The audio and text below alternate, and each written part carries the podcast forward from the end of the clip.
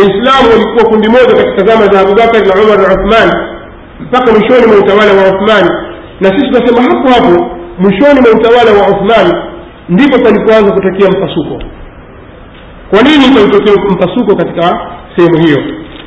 Tukitaka kujua kwa nini ni lazima tufahamu jambo la kihistoria moja kubwa ambalo lilijitokeza.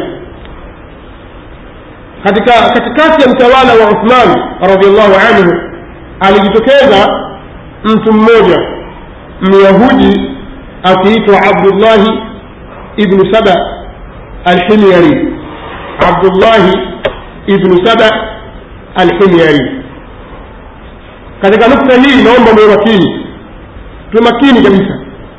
Mi nitajitahidi kuzungumza kwa kadri ya uwezo wangu na ufahamu wangu ambao allah tabaraka wataala amenijalia na vile nilivyokuwa nimelitafiti na kulifuatilia suala hili. Na nyinyi mwe makini kabisa katika kudhibiti nukta na ufafanuzi nitakaotoa myahudi huyu abdullahi bin saba ni mtu aliyekuwepo kwa hakika kiuhalisia hasa aliwahi kuja mtu huyu katika zama za uthmani katikati ya ukhalifa wake au mwishoni kidogo. Akitokea sehemu za yemen. Na haya ya kuwa huyu bwana alikuwepo kwa hakika hasa na athari yake ikajitokeza ni mambo ambayo yamethibitishwa na vitabu vya habari kwa riwaya safi zenye kutegemewa. Na athari yake ilionekana na mpaka leo bado inaonekana mimi nafahamu kwamba mashia wa sasa na humu mwetu hawamkubali mtu huyu. Wanampinga kabisa wanakanusha kwamba si kweli. Hakukuwepo mtu anaitwa abdullahi ibni saba. Huyu ni mtu wa kutengenezwa. Ahlusunna wamemtengeneza mtu huyu. Lengo lao ni kuwatia aibu mashia. Lakini hakukuwepo na mtu anayeitwa abdullahi ibni saba mashia wanasema namna hiyo. Tena wanazungumza kwa kujiamini. Na wanazungumza kwa ukali kabisa. Na wanamhesabu yule alimtaja mtu huyu kama kama mchochezi anakuja kuchochea watu. Mtu asiye na ufahamu asiyejua historia. Yaani wanaweka katika namna fulani hivi. Na mara nyingine wakimkebeli hasa lakini nataka kusema kwamba kwa mujibu wa utafiti wa kielimu abdullahi ibni saba alikuwepo. Na maulamaa wa mashia wote tangu hapo zamani waliotaja walioandika katika vitabu vya historia pamoja na vitabu vya mambo ya firaku makundi wamemtaja mtu huyu na wametaja riwaya zilizokuja kutoka kwake zinazomzungumzia yeye. Navyofahamu mimi kwa kuwa mwanzo kabisa kupinga juu ya kuwepo mtu huyu ni mshia mmoja akiitwa murtadha alaskari. Murtadha alaskari. Katika kitabu chake abdullahi ibnu saba wa asatiru ukhra. Kimeandikwa kwa kiswahili kimechapishwa na al-itra foundation wanamwita abdullahi bin saba na ngano nyinginezo. Anakanusha kwamba huyu mtu hakuwepo. Pia akafuatiwa na waandishi wengine. Kina abulqasim lhui utaona kama athibitisha alafu anakwenda kwa murtaza alaskari. Pia mwenye aslu shiati wa usuluha. Anajaribu kumtaja na kama kuthibitisha kuwepo mara anarudi kule kule kwa murtaza alaskari na yale aliyosema. Lakini uhakika wa kihistoria na yale madai wanayoleta kumpinga mtu huyo ni madai dhaifu kabisa ambayo huwezi kuyategemea juu yake nitatoa maelezo katika haya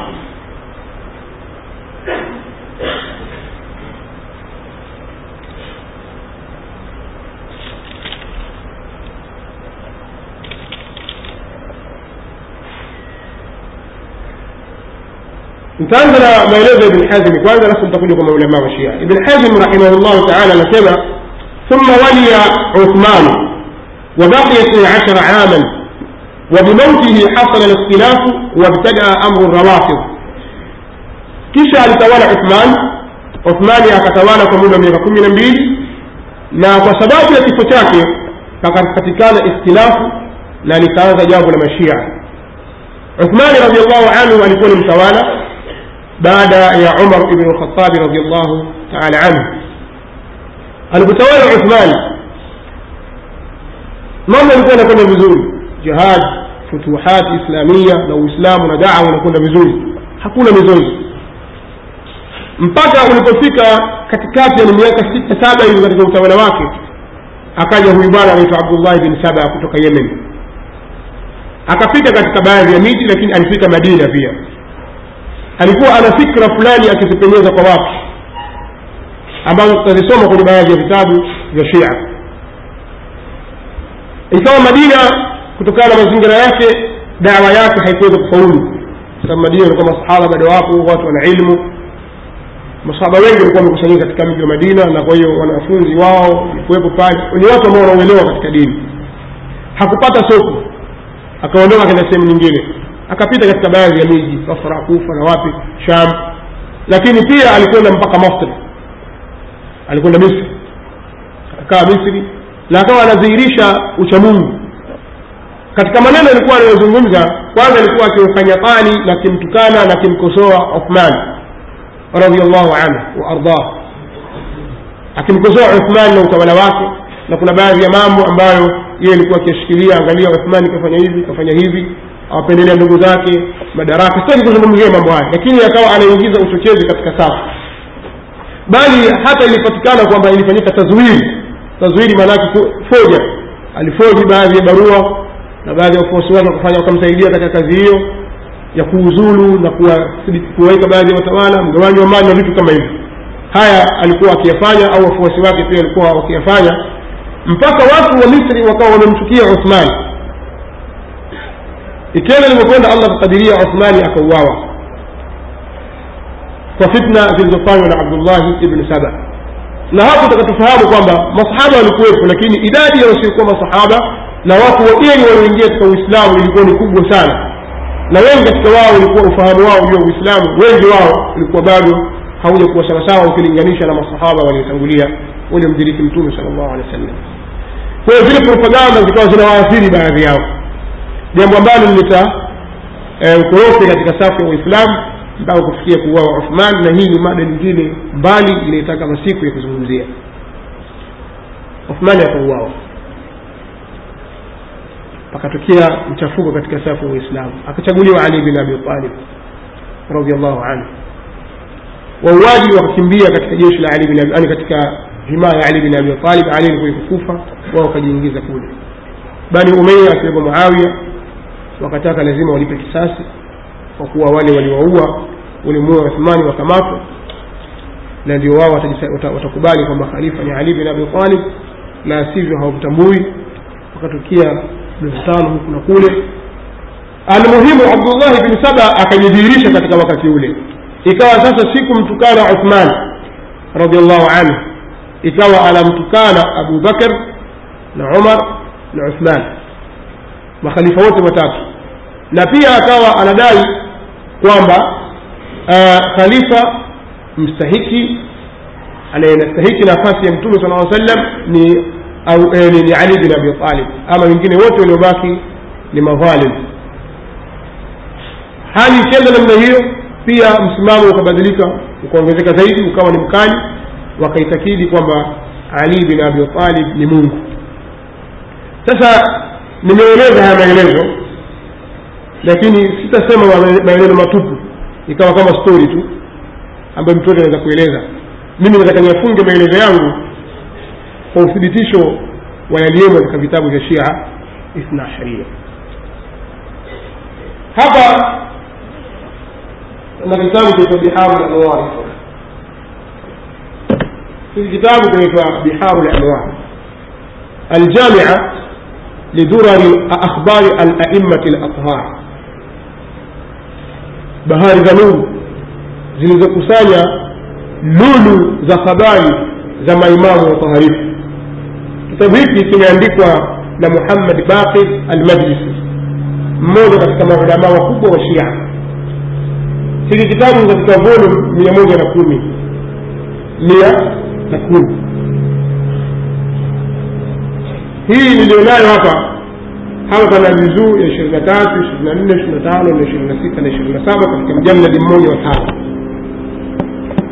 kitabu hiki kimechapishwa iran qum kama kilivyoandikwa katika iran qum almuqaddasa qum takatifu kama kile kitabu kitabu hapa usul lkafi bwana katika maelezo yake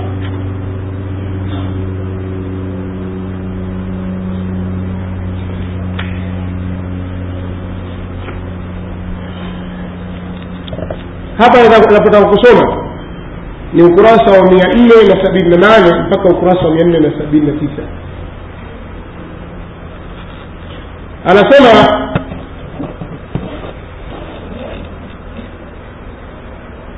ametaja riwaya an abi jafar kutoka kwa abu jafar أن عبد الله بن سبأ وأما عبد الله بن سبأ كان yadai annubuwa ibnu saba alikuwa akidai mtume. Wayazumu anna amira lmuminina huwa llahu taala. Na anadai kwamba amiru lmuminin ali bin abi talibi ni mungu ndiye allah. Fabalagha dhalika amira lmuminin hilo likamfikia amiru lmuminin ali bin abi talib fadaahu. Ali akamwita wasalahu فأقر بذلك. علي كموليزة يهي أكاكيري هلو وقال نعم أنت هو. نعم يديه وي يديه وقد كان ألقي في روعي أنك أنت الله وأني نبي. هذا من يلي مثالي لنا الكتاب بحار الأنوار. لا مثالي فسنة دياك ليسوما حسيما من السمولية محمد بن قولوي عن سعد. عن محمد بن عثمان. عن يونس. عن عبد الله بن سنان. عن أبيه عن أبي جعفر. في السند في المسألة هاي سند يعني سند جيل أسمى أن يسمي محمد بن قولويه عن سعد عن ابن يزيد ومحمد بن عيسى. إن سبابه يقفل السند. عن علي بن مهديار عن فضالة ابن أيوب الأزدي. عن أبان ابن عثمان. قال أسمى أبان بن عثمان سمعت أبا عبد الله عليه السلام يقول ممن يمسكي أبو عبد الله عليه السلام ونسمع لعن الله لعن الله ابن عبد الله ابن سبأ. الله أملاني عبد الله ابن سبأ.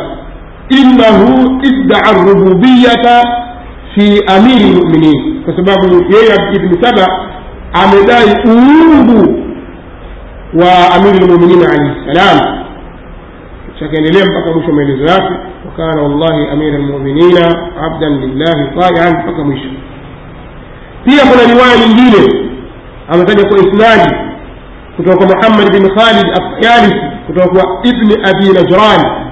كتوك عبد الله أما قال أبو عبد الله إنا أهل بيت صادقون. أسمع أبو عبد الله جعفر الصادق. سيس أهل بيتي نوات وقويل. لا نخلو من كذاب يكذب علينا. لكن حتى حتتنغاري نوام ولا تزولي وهم يعني لازم تكويت بين يواف ولا تفواتا وهم ولا تزولي وهم ويثق صدقنا بكذب كيش أكوبرموش أولي وكوليويت بسبب يوم عند الناس وفي كذولي وهم سيسي لوكوليويت كان لكم بلدواك كان رسول الله صلى الله عليه وسلم أصدق الناس لهجة sallam alikuwa ni mkweli wa kauli wa asdaqa lbariyati kulliha na ni mkweli katika viumbe wote kuliko viumbe wote wa kana musailimatu yakdhibu alaihi na musailimatu lkadhabi alikuwa akimzulia uongo mtume sal llahu alehi wasallam wa kana amiru lmuminina عليه السلام أصدق من برأ الله بعد رسول الله na alikuwa amiri lmuminin ali bin abi talib ni mkweli miongoni mwa wale walioumbwa na allah tabaraka wataala baada ya mtume sala sallam wa kana alladhi yakdhibu alaihi na alikuwa yule anayemzulia uongo wayamalu fi takdhibi sidqi na akawa anafanyia kazi katika kusadikisha ukweli wake wayaftari ala llahi lkadhib na akawa anamzulia uongo allah abdullahi ibnu saba au abdallahi ibnu saba itakuwa ni habari sana ni abdullahi ibnu saba huyo ndio alikuwa akifanya kazi ya kumzulia kuzua uongo kuzua akiwa anasema kwamba eti ali amesema kumbe ni maneno yake yeye mwenyewe وذكر بعض أهل العلم المجلس أو محمد باقر المجلس anaendelea kusema wametaja baadhi ya wanawachuoni anna abdallahi ibna sabai kwamba abdullahi ibnu saba kana yahudiyan alikuwa ni yahudi faaslama akadhihirisha uislamu wawala aliyan na akawa amedhihirisha mapenzi kwa ali. Wakana yaqulu wahuwa ala yahudiyatihi fi yusha bin nun wasiyi musa bilghuluw au fi yusha bin nun wasiyi musa bilghuluwi na alikuwa na hali ya kuwa bado kwenye uyahudi. Wakati alipokuwa bado kwenye uyahudi alikuwa akimzungumzia joshua mwana wa nuni ambaye ni wasii wa musa akimzungumzia kwa ghuluu kwa kuvuka mipaka tuko pamoja. Ibni saba alikuwa kabla ya kusilimu alipokuwa kwenye uyahudi wake alikuwa akimzungumzia wasii wa musa akiitwa joshua mwana wa nuni akimzungumzia kwa ghuluu. Ghuluu maanake ni kuvuka mipaka akawa anamnyanyua kuliko daraja yake aliyonayo. Faqala fi islamihi bada wafati rasulillahi saa salama fi alihi mithla dhalik. Akaja akasema eh, katika uislamu wake baada ya kufa, kufariki mtume sal llahu alehi wa sallama kuhusu ali mfano wa yale aliyosema kuhusu joshua mwana wa nuni wakana anaendelea almajlis wakana awala وكان أول من أشهر بالقول بفرض إمامة علي عليه السلام أو وكان أول من أشهر بالقول بفرض إمامة علي عليه السلام na yeye alikuwa ndio wa mwanzo aliyetangaza kauli ya ulazima wa uimamu wa ali alaihi ssalam zingatieni nukta hiyo. Wa adhhara albaraata min adaihi. Na akawa anadhihirisha kujitenga anadhihirisha uadui kwa wale maadui wa ali. Ametengeneza kundi fulani kwamba hawa ni maadui wa ali alafu akawa anajitenga nao. Wakashafa mukhalifihi. Na akawa anawakashifu wenye kumkhalifu. Wa aktharahum na akawa anawakufurisha. Faminha huna anasema almajlis kuanzia hapa qala man khalafa shia. Ikawa wanasema wale ambao wanawakhalifu shia aslu tashayui warafdhi maakhudhun min alyahudiya asili ya ushia umechukuliwa kutoka kwenye uyahudi. Nimeweka full stop. Haya ni maneno yako ndani ya kitabu cha kishia. Kinaitwa biharu lanwar الجامعة لدرر أخبار أئمة الأطهار الشيخ العالم العلامة محمد آه، باقر المجلس. أتكاد يزور يشريني نتانا وكراسة ومين سبيلنا نالي بك مين نسبيلنا فيه نبالي في سورة ويلزوهاية أمين يقول كتابه هيك لابد الشيء وسيم سيو تيكي lakini baada ya kusoma maelezo haya sikubali kupita hivi hivi tupite tu alafu tuyaache maneno haya. Ni lazima tuyaingize katika uchambuzi. Nadhani itakuwa hivyo ndio sawasawa ukiwasoma mashia hawa mashia pamoja na baadhi ya watu wa ahli sunna